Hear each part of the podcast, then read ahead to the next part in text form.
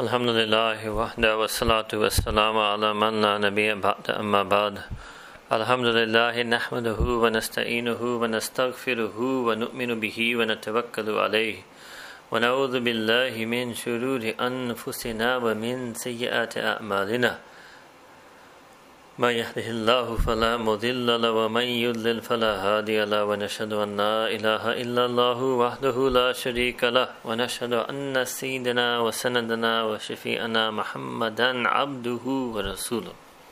أما بعد فأعوذ بالله من الشيطان الرجيم. بسم الله الرحمن الرحيم. يا أيها الذين آمنوا اذكروا الله ذكرا كثيرا. صدق الله العظيم.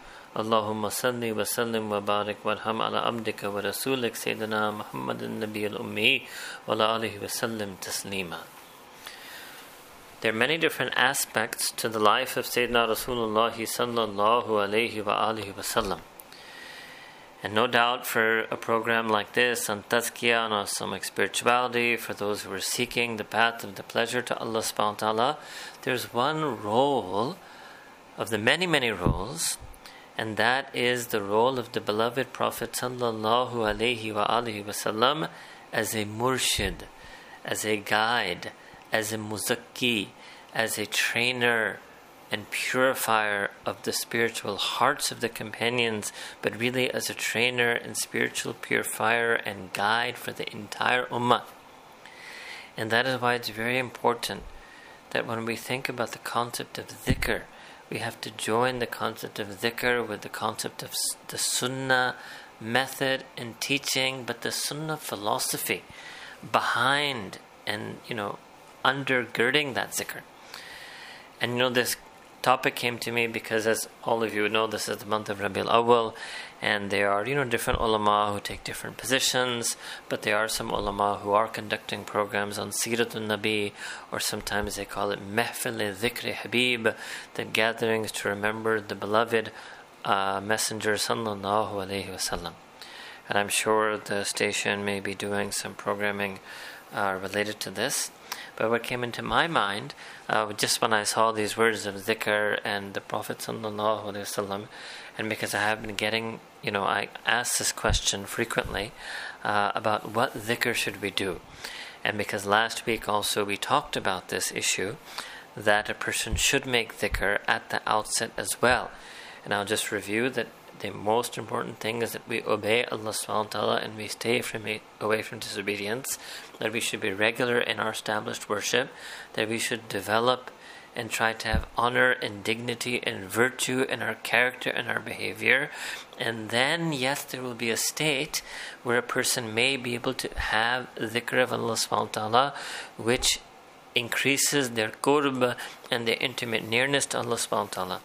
But at the same time, I mentioned that at the outset and throughout the journey of struggling to obedience, struggling to obey, struggling to stay away from disobedience, trying to be regular in established worship, trying to work on our behavior and character, that we have to begin with the dhikr of Allah subhanahu wa ta'ala as a reminder to ourselves to remember Allah subhanahu wa ta'ala, to remain conscious of Him, to remain ever seeking His pleasure. And one of the greatest ways we do that is by following the sunnah of Sayyidina Rasulullah sallallahu alayhi. So my answer to this question, what dhikr should I do, is what I want to talk about today. And the first answer to that question is the first form of dhikr is the sunnah itself. So I'm going to talk about sunnah du'as and sunnah adhkar, sunnah sentences and formulas of remembrance later. What I'm mentioning here is the first aspect of dhikr, or just to simply express it in English, the first way, the fundamental way, the foundation that will lay the basis for our ability to exist in a state of remembrance of Allah subhanahu wa ta'ala is to what extent are we established on the sunnah. And by the sunnah, I'm not just talking about uh, very important things such as sleeping on your right side. I'm talking about the sunnah lifestyle, the sunnah outlook on life, the sunnah perspective on life, the sunnah balance between ibadah and family, the sunnah balance between ibadah and dawah, the sunnah temperament, the sunnah. You know, this is what I mean by the sunnah. Because what I've observed in people and, in myself at different stages of my own life, uh, and all of us, we're still works in progress, is that the more that a person is calibrated on the sunnah, the easier it is for them to do dhikr, the easier it is for them to be regular in that dhikr, and the more they actually benefit from that dhikr. And when a person's lifestyle, their temperament, their perspective on life, their attitude is far removed from the sunnah, even if they try to make the dhikr, at most they will outwardly be performing a ritualized form of dhikr.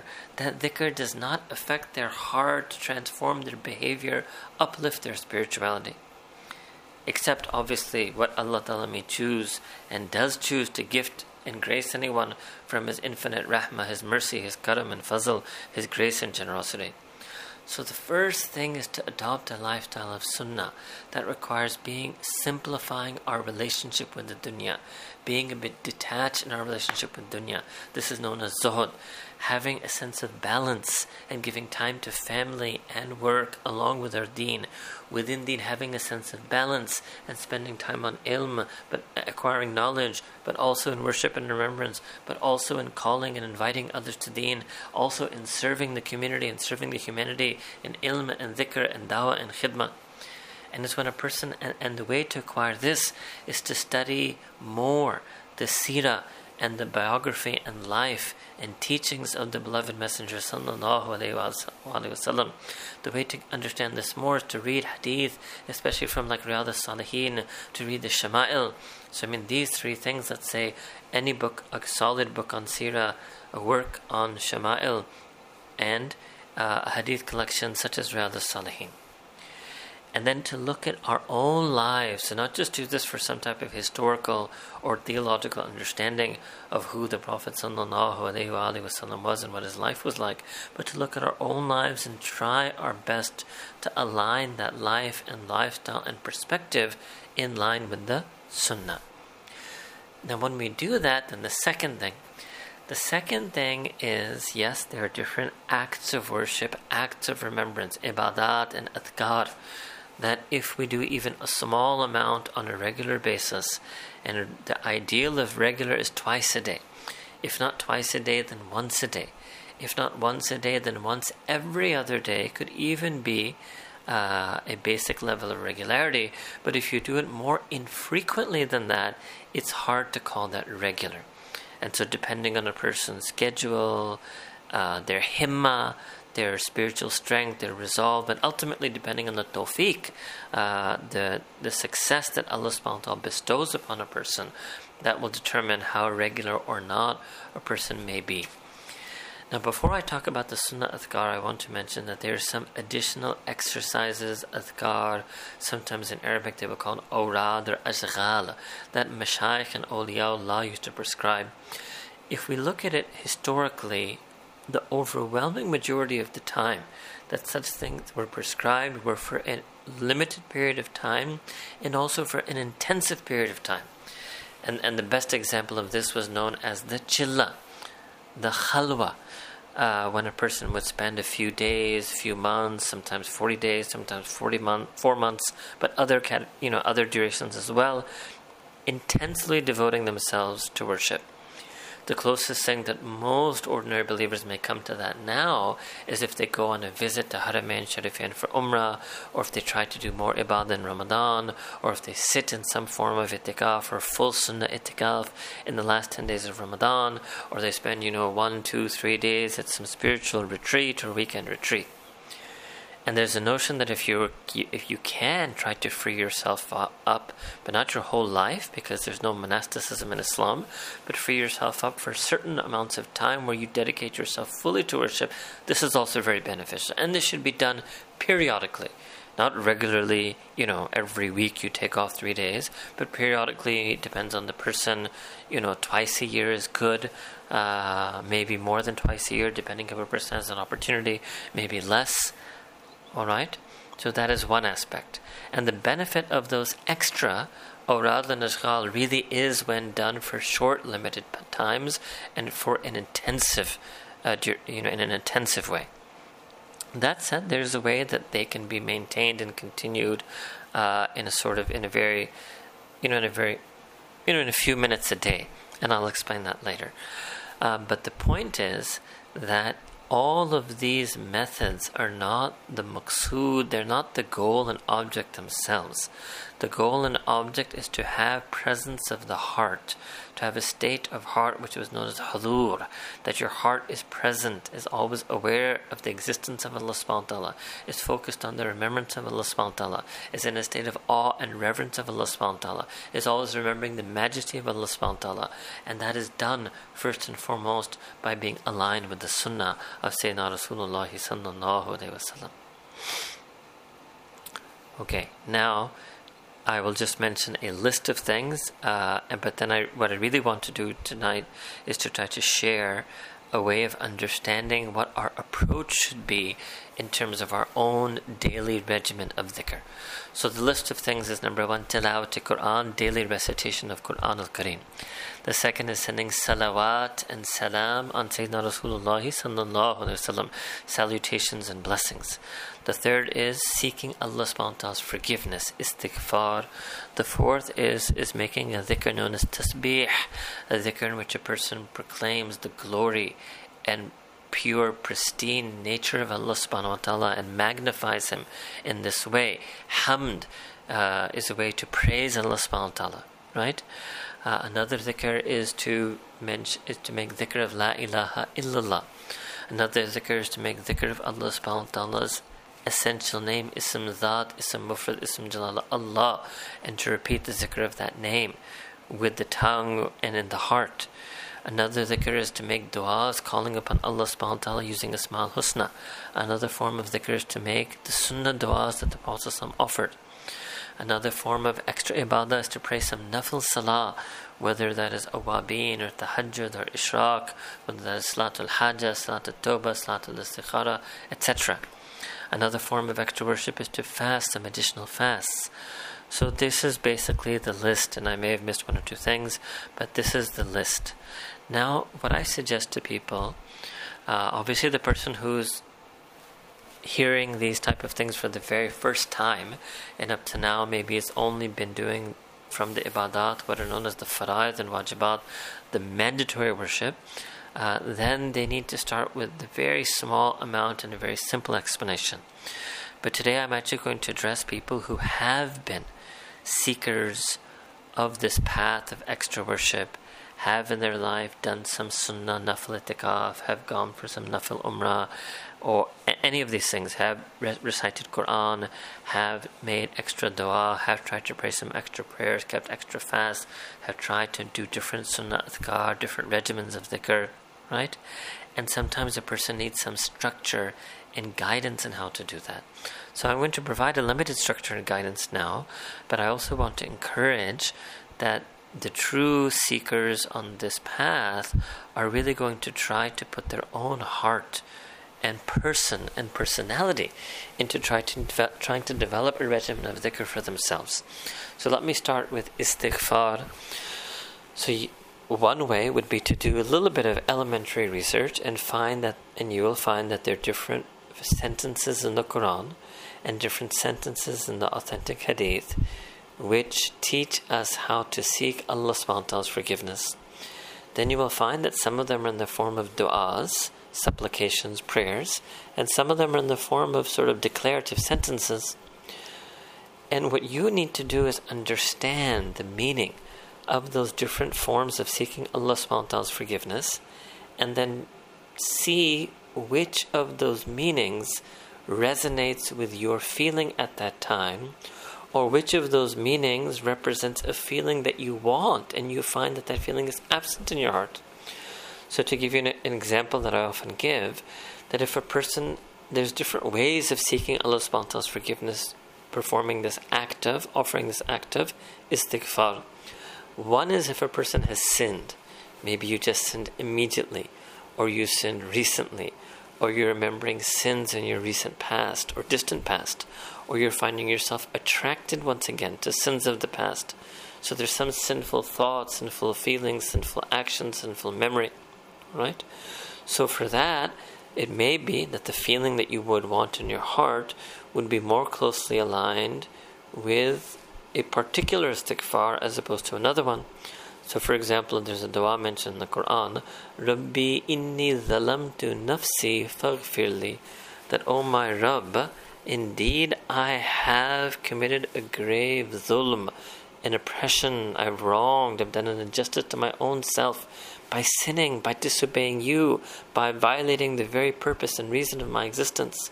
Rabbi inni zalamtu nafsi faghfirli, and thus therefore I ask Allah that you forgive me. Right? So this might be the formula, so to speak, the sentence of seeking forgiveness that you may like to use upon and after committing a sin or on, when feeling sinful attraction or when remembering one's sins. But there may be another day in your life that comes where, Alhamdulillah, uh, due to the grace of Allah subhanahu wa ta'ala, He preserved you from sin. You didn't do sin that day, you didn't do sin in the immediate recent past of that day, right? And you're not really right now in the feeling of remorse or regret over past sins. So, and this is actually the way, the Prophet, the Sunnah way of seeking Allah's forgiveness. In other words, when Sayyidina Rasulullah sallallahu alayhi wasallam, it's narrated in authentic hadith that he made istighfar 70 times or 100 times a day.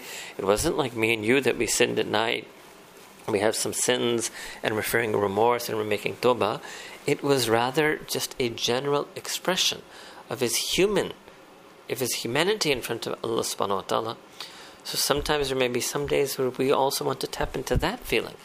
Even though we are indeed sinners and we do still need to cry much over our past sins, sometimes we also need to tap into the feeling of you will if you will of a mutlaq istighfar and so, for that, for example, a sentence that the Prophet ﷺ often used Astaghfirullah al azim alladhi la ilaha illa huwa al hayyul qayyum wa atubu. Alright? Uh, so, this is an example to look at different type of istighfar and to see. And when you can do it 100 times, wonderful. You can't do it 100 times, 70 times. You do it as much as you can whenever you can. And remember, again, the ideal type of regularity is twice a day because this comes in Quran al-Kareem many many times pertaining to extra acts of ibadah and dhikr bukruta wa asila morning and evening morning and evening morning and evening. And many of the sunnah du'as and sunnah sentences of dhikr that the Prophet taught he also taught them in this manner that whoever does it in the morning will be safe from this in the day whoever does it in the evening will be safe from this at night etc so the theme of morning and evening reoccurs throughout the Quran and the Hadith. But if you can't do it twice a day, once a day, once every other day, all right? Similarly, tilawat to Quran should be a balance between reciting the entire Quran Kareem sequentially over time, but also having some certain surahs that you may recite, such as maybe Surah Yasin, Surah Mulk at night from the Sunnah, and also having a connection with certain ayat of Quran that you recite to yourself, you recite frequently, you sit and ponder upon them. Huwa ma'akum aina ma kuntum, Allahu amanu, right? So many uh, verses to reflect upon that it's not just enough to be inspired by those verses or to be amazed at that verse when you hear it in a lecture uh, but that's the first step. But now you have to walk away with that. You have to keep that. You have to remember that verse, recite that verse, keep letting it inspire you, keep letting it motivate you, keep your connection to those verses that inspire you during your tilawa recitation or when you're seeking knowledge, studying tafsir, or when you attend some lecture or gathering. Walk away and maintain that connection with those verses. So, similarly, the sunnah du'as of the Prophet, another important thing is to go through a collection. So oftentimes we tell our friends to take the collection of Sheikh Ashraf Ali Thanvi Ta'ala, known as Munajat Makbul, and at the first time just read it and just circle the ones that immediately strike you or you know they represent feelings you have or you wish you would have and do those more regularly and remember those du'as so that you can make those du'as at that time that you can remember them by memorizing them or at least recall their existence so that when you're in a state of heart or, or you're confronted with a life situation in which that dua would be of benefit to you, you remember that that dua exists and you open up that book and you read it and you offer that dua uh, in a heartfelt manner to Allah subhanahu wa ta'ala because right now your personal condition or your life situation is mapped to that dua. Right? uh, then you know sometimes you will be short pressed for time. So there are some adhkar of the Prophet that are short and combine multiple things. So for example, in the morning you could recite Subhanallah wa bihamdi astaghfirullah wa atubu ilay. This is also a zikr that the Prophet ﷺ taught. And this has your tasbih and your hamd and your istighfar. Three things all in one short sentence. And then after that, you know, a zikr that Shaykh Ashraf Ali Thanvi used to teach was first to begin with La ilaha illallah. And the La ilaha part is about negation, right? And a person is trying to negate not just that there's no God except for Allah subhanahu wa ta'ala, but right now there's nothing in my awareness except for Allah subhanahu wa ta'ala. There's no being I love in, in the way that Allah ta'ala should be loved. There's no being I love in that sense. There's no being I want to please in that sense. So it, it, there's many aspects to this negation that is being done in La ilaha. So this is known as nafi. Then there's affirmation, right? Ithbat, when we recite illallah. And that's why the Mashaykh used to teach that when you say the word illallah, you should feel as if you're casting Allah Ta'ala's name. This was known as dharb. And dharb does not have to be done out loud or by shaking your head or by making noise or jumping. It's just a concept that you're casting this these kalimat illallah into your spiritual heart, into your qalb. It's almost like you're spoon feeding your qalb. You're you know, you're you're you're pumping it into your qalb. So la ilaha illallah. And the affirmation is that you're affirming Allah subhanahu wa ta'ala, affirming his existence, affirming his divinity, that he alone is the ilah. You're affirming his being your mahbub, you're affirming his being your ma'bud, the being of your worship, etc.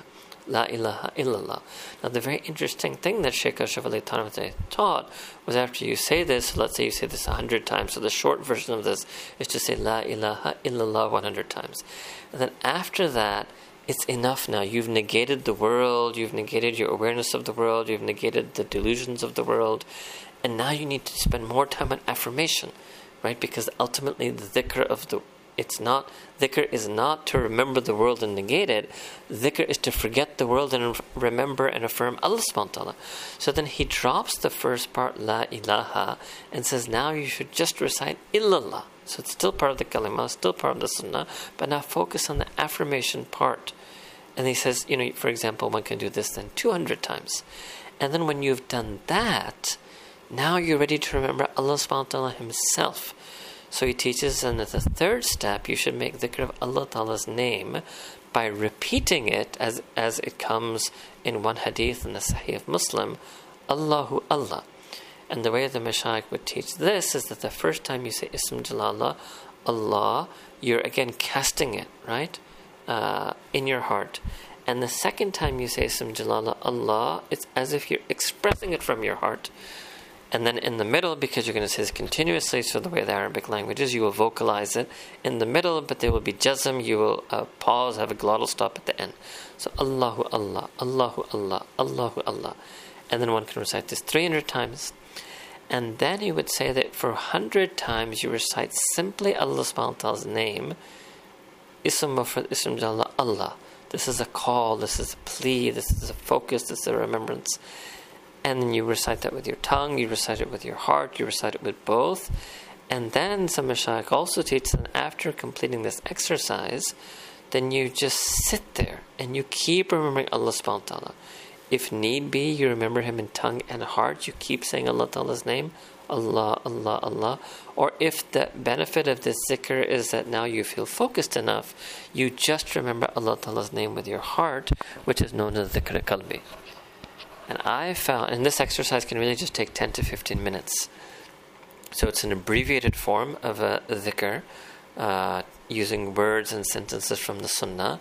The Shaykh Ashraf Ali Thanvi used to teach 100 times La ilaha illallah, 200 times illallah, 300 times Allahu Allah, and saying it twice counts at once, so 300 times Allah Allah, 100 times Allah Allah Allah, and then sitting there in silent zikr of Allah Ta'ala's name, and then after that, even continuing to sit in silent contemplation just on Allah Ta'ala's being or on any of His names or any of His attributes or any verse of Quran at that point that you wish to ponder and reflect upon.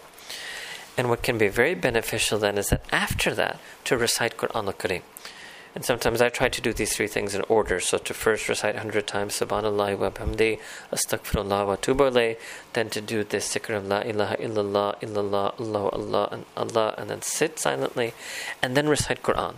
And the benefit from this is then that what's happened due to the, benefit, the barakah of dhikr is now you are focused. And you're focused on Allah subhanahu wa ta'ala. So then when you recite Quran, you know, even for people who like us who know Arabic, it's you're still in danger that if you recite Quran, you may still recite in ghafla, in a state of heedlessness. But the benefit of the zikr is number one that when you recite Quran, you're focused. So you do focus on the meaning, and obviously that meaning will inspire feelings in your heart. But you're also focused on Allah subhanahu wa taala. And these are the two feelings, and I'll sort of end on this and continue this next week, inshallah. That these are the two feelings that we should have when we make the act of zikr known as tilawat Quran, reciting Quran. One feeling is based on the meaning of what we're reciting, and the second feeling is based simply on the fact that we're reciting Kalamullah, simply that we're reciting Allah Ta'ala's Kalam to Him, and that Allah Ta'ala is listening to us recite it. And that feeling is the feeling of dhikr, of our awareness of Allah subhanahu wa ta'ala, our yearning for Allah subhanahu wa ta'ala, our longing for Allah subhanahu wa ta'ala, our love for Allah subhanahu wa ta'ala. And sometimes doing recitation of Quran after making 10 15 minutes of dhikr as a kind of warm up, if you will, helps that Quranic recitation have a deeper impact on us. So we make dua, inshallah, that Allah Ta'ala establish each and every one of us on a sunnah lifestyle, on a sunnah temperament, and may give us the strength and resolve to do extra acts of worship as a means of obedience and drawing closer to Him. Wa akhiru da'wana and alhamdulillahi rabbil alameen.